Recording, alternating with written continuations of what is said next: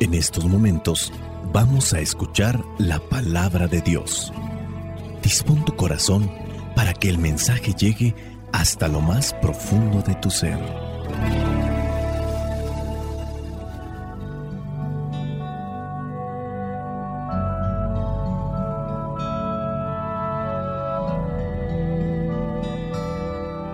El Evangelio que la iglesia nos presenta para el día de hoy corresponde a Lucas capítulo 12, versículos del 54 al 59. Dice así, Jesús también dijo a la gente, cuando ustedes ven que las nubes se levantan por occidente dicen que va a llover, y así sucede. Y cuando el viento sopla del sur, dicen que va a hacer calor, y lo hace. Hipócritas si saben interpretar también el aspecto del cielo y de la tierra, ¿cómo es que no saben interpretar el tiempo en que viven? ¿Por qué no juzgas por ti mismo lo que es justo? Si alguien te demanda y vas con él a presentarte a la autoridad, procura llegar a un acuerdo mientras aún estés a tiempo, para que no te lleve ante el juez, porque si no, el juez te entregará a los guardias y los guardias te meterán en la cárcel. Te digo que no saldrás de allí hasta que no pagues el último centavo. Palabra de Dios, te alabamos Señor. Escuchar tu palabra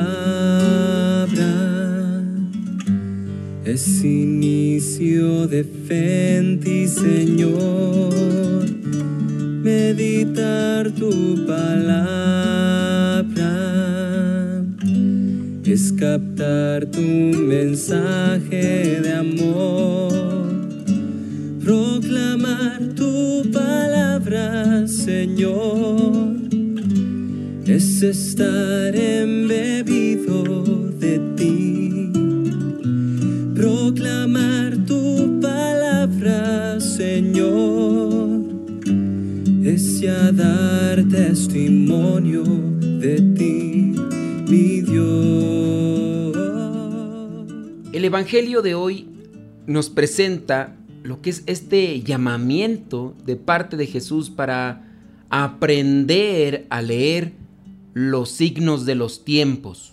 Quizá en nuestra actualidad muy pocos ya sabemos determinar los signos de los tiempos dentro de la naturaleza, o bien porque ya no somos personas atentas a lo que nos rodea. Pregúntale a una persona, por ejemplo, cuándo es la época de lluvia. Muchos ni siquiera nos damos el tiempo para poder mirar un amanecer, contemplarlo o un atardecer. Vivimos tan aprisa y vivimos tan metidos en otras cuestiones a veces más tecnológicas. Hay personas que viven imbuidas en las redes sociales y aun cuando vemos todo lo que acontece a nuestro alrededor en relación a ese actuar social, muchas veces no logramos interpretar los signos de los tiempos. Ahora estamos presenciando cosas que hace incluso 10 años ni se pensaban. Estamos presenciando cosas que hace 20 años se veían solamente en películas. Y no hablo de la ciencia ficción. Hablo, por ejemplo, del grado de violencia en el que muchos mexicanos están imbuidos. En muchos lugares de México la violencia ha rebasado límites. Y lo que se miraba en aquellas películas, donde la imaginación del director hacía que se presentaran ese tipo de cosas, hoy creemos que la realidad ha sobrepasado la imaginación. Sabemos de muchas familias que viven en conflicto, al borde de la separación o incluso algunas de ellas ya experimentando la tercera o la cuarta familia. Esos son los signos de los tiempos. Dice en el Evangelio, cuando ustedes ven que las nubes se levantan por occidente, dicen que va a llover, y así sucede. Las personas todavía de campo están atentas a lo que acontece en el cielo para prepararse, para prevenirse. Puede ser para resguardarse de la lluvia tempestuosa o en su caso para sembrar y que esa lluvia pueda aprovechar para que crezca aquella planta que después servirá para la alimentación de la misma gente. Hay personas que están atentas todavía a estos ambientes naturales porque esperan el buen tiempo para la cosecha. Dice en el Evangelio, y cuando el viento sopla del sur, dicen que va a hacer calor y lo hace. Si saben interpretar también el aspecto del cielo y la tierra, ¿cómo es que no saben interpretar el tiempo en que viven? Nos hace falta colmillo para poder prevenir desgracias en la vida. Nos hace falta también sabiduría para poder caminar con rectitud en este mundo en el que Dios nos ha puesto. Los avances científicos y tecnológicos rebasan nuestras expectativas. En algunas películas hace unos 20 años decían que para este año en que estamos viviendo ya habrían carros voladores, ya habrían máquinas del tiempo. Quizá eso todavía no es una realidad. Y así como avanza la ciencia, puede ser posible que en unos cuantos años más exista. Pero hay otras cosas más dentro de la tecnología que sin duda han progresado rápidamente. Pero lo que no ha avanzado ni crecido es la virtud, el amor, el respeto, la caridad. Los hombres no somos más sabios que antes. Hoy las mujeres se manifiestan de manera violenta, encubriéndose los rostros, reclamando una supuesta justicia, pero con agresión. Son intolerantes, casi del modo bestial. Los principios y valores que hasta hace algunos años se inculcaban en las familias han quedado prácticamente desterrados. Antes se admiraba y se respetaba a una persona que se esforzaba en vivir esos principios. Hoy, cuando sale a nuestro encuentro una persona con esos principios, con esos valores que necesita nuestra sociedad, esa persona prácticamente es cancelada. Y es que así se llama ese principio o esa cultura de la cancelación. Una persona que hable de amor y de respeto, que hable de pudor, que hable de generosidad, de caridad, de entrega, es prácticamente ridiculizada. No se puede hablar de castidad en el noviazgo. E incluso ya no se puede hablar de fidelidad en el matrimonio. Pareciera ser que los que viven o se esfuerzan en vivir la fidelidad viven en la etapa o la era de las cavernas. Son personas con pensamiento retrógrada y así lo manifiestan. Lo actual en esta modernidad es la lujuria, la depravación, el desorden moral. Los antivalores son los que prácticamente se cultivan. El asesinar ya es algo que incluso se defiende. No así con los animales porque ha crecido más una defensa por ellos. Si bien existen personas que se han enfocado a maltratar a los animales, ha habido muchas personas que han salido a su defensa. Y con justa razón, pero lo que no se entiende es por qué se defiende más a un animal que a un ser humano. Leyes tan incongruentes como por ejemplo, si eres una persona que maltrató a un animal, te puedes ir a la cárcel de unos cuantos meses e incluso a unos cuantos años. Pero si matas un ser humano, en este caso no.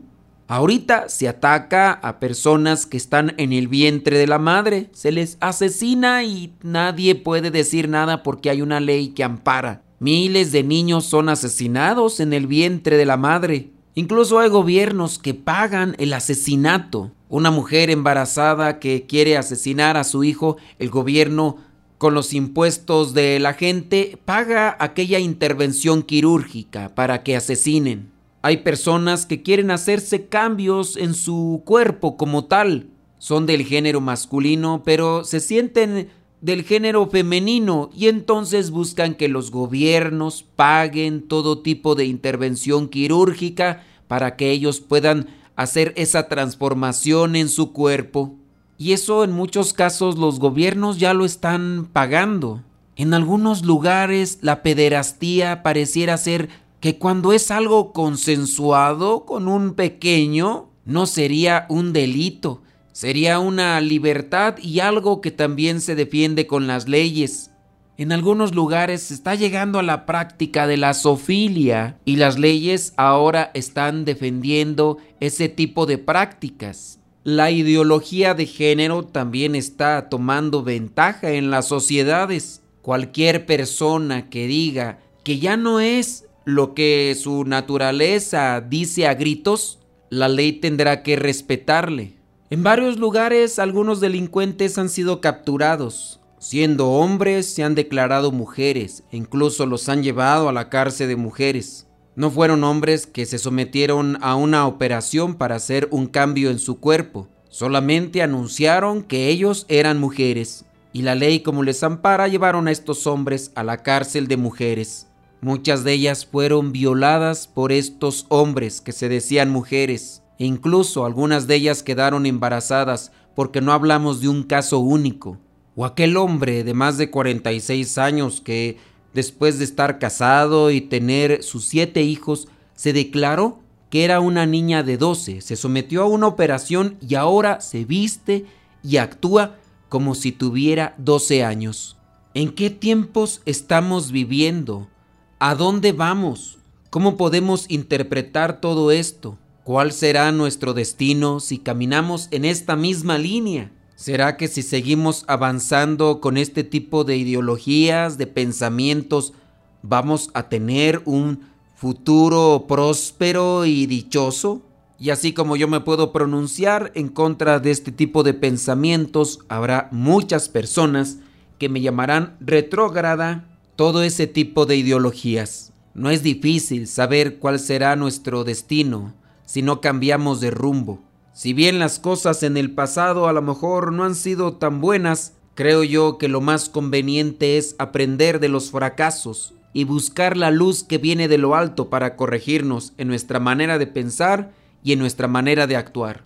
Abramos nuestro corazón, abramos nuestra vida a la palabra de Dios para que nos dejemos iluminar por ella y no lleguemos al colapso. Sepamos pues interpretar los signos de los tiempos.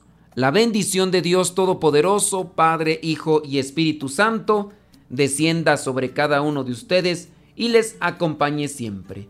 Vayamos a vivir la palabra. Lámpara es tu palabra para mis pasos, luz en mi sendero. Lámpara es tu palabra para mis pasos, sendero palabra es la luz.